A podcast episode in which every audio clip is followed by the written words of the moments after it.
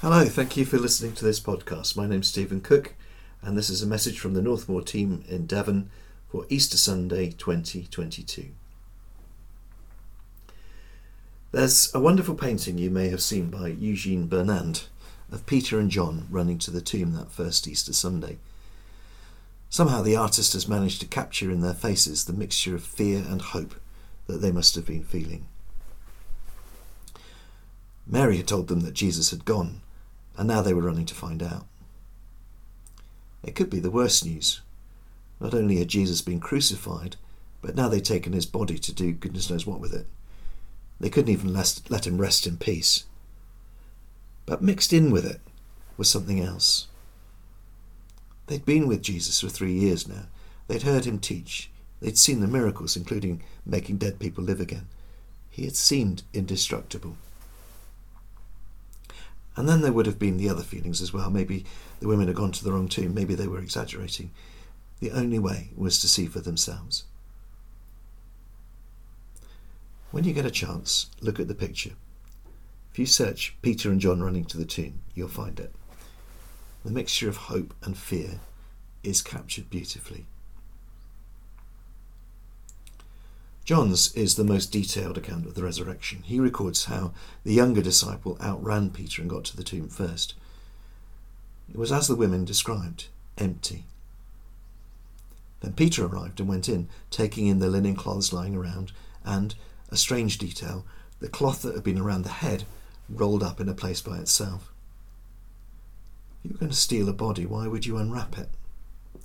That would be the last thing you'd want to do. But maybe there was more. It's hard to think there wasn't an aura about the place. John records simply, they saw and believed. There's a verse in the letter to the Thessalonians where Paul, writing to a church where some people have died, says, I would not have you grieve as others do, who have no hope. Of course they were sad, people had died. Of course they felt the loss. But they were not without hope. Hope can be hard. We all know the phrase, don't get your hopes up, because dashed hope is worse than no hope. But there's a particular quality to our hope as Christians, because we don't hope that something might happen. We hope in something that has happened. More than that, we hope in someone. Mary stayed by the tomb. Peter and John went home. It's almost as if they needed to process what they'd seen. I'm guessing when they were running to the tomb, they were eighty percent fear and twenty percent hope. When they went home, the fear and the hope were reversed, but the doubt was still there. What did this mean? Jesus wasn't in the tomb. Where was he? I don't imagine their grief melted away straight away. They were grieving, but not without hope. There's all kinds of hope. Just the other day, someone was telling me that they would what they would do if they won the lottery. It was quite an elaborate plan, and after she told me, there was a little pause, and she said, but I've got to win the lottery first. You might hope for a letter to drop through your door telling you that a relative you didn't know you had has died, leaving, leaving you a fortune. Or you might hope for something a bit more modest, like no rain over Easter holidays, which actually might happen. All these things are hope that. We hope that something might happen which will change the way things are. The Easter hope is a hope in something that has happened. And that's what I want you to take away with you today. twenty-two years ago, we were in a period of hope that. The Berlin Wall had come down, the end of history had been declared. It seemed obvious that given the choice, everyone would choose open democratic government. America was the only superpower. The threat from China and Russia had not yet emerged. The world had its problems and there were growing warnings about climate change, but it seemed solvable.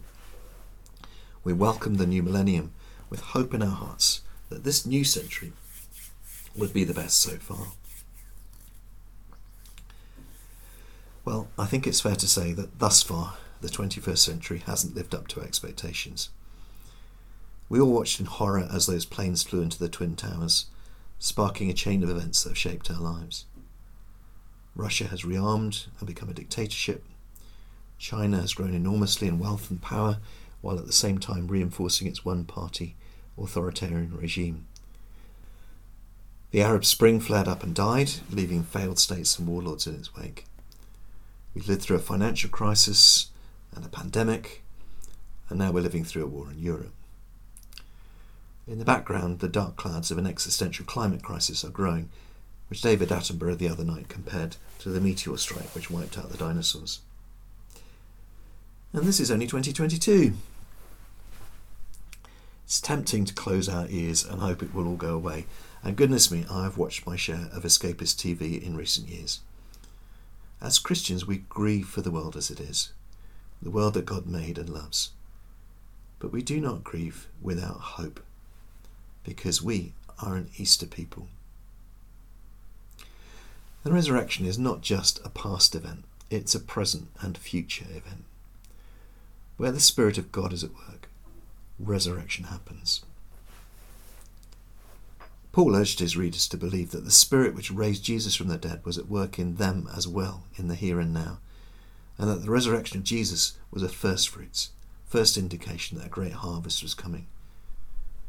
Because Jesus died and rose again, we have the courage to believe that with God all things are possible, and that the future of this struggling, grieving world is in God's hands. So we are a people of hope. Not hope that something might happen, but hope in something that has happened. We don't just believe that Jesus rose from the dead. We believe in Jesus who rose from the dead. We have what the Bible calls confidence. Confidence for ourselves, for those we come into contact with day by day, including those in difficult or desperate circumstances, and for the world at large. We're not excused from being part of the solution because we believe that God will sort it out. We want to be part of the way God will sort it out. We want to be part of the future hope for the world and a beacon of hope in dark times. David Attenborough, on that programme you may have seen the other night, described the day the meteor that wiped out the dinosaurs hit the Earth as one of the most significant days in our planet's history. I wondered what other days he had in mind.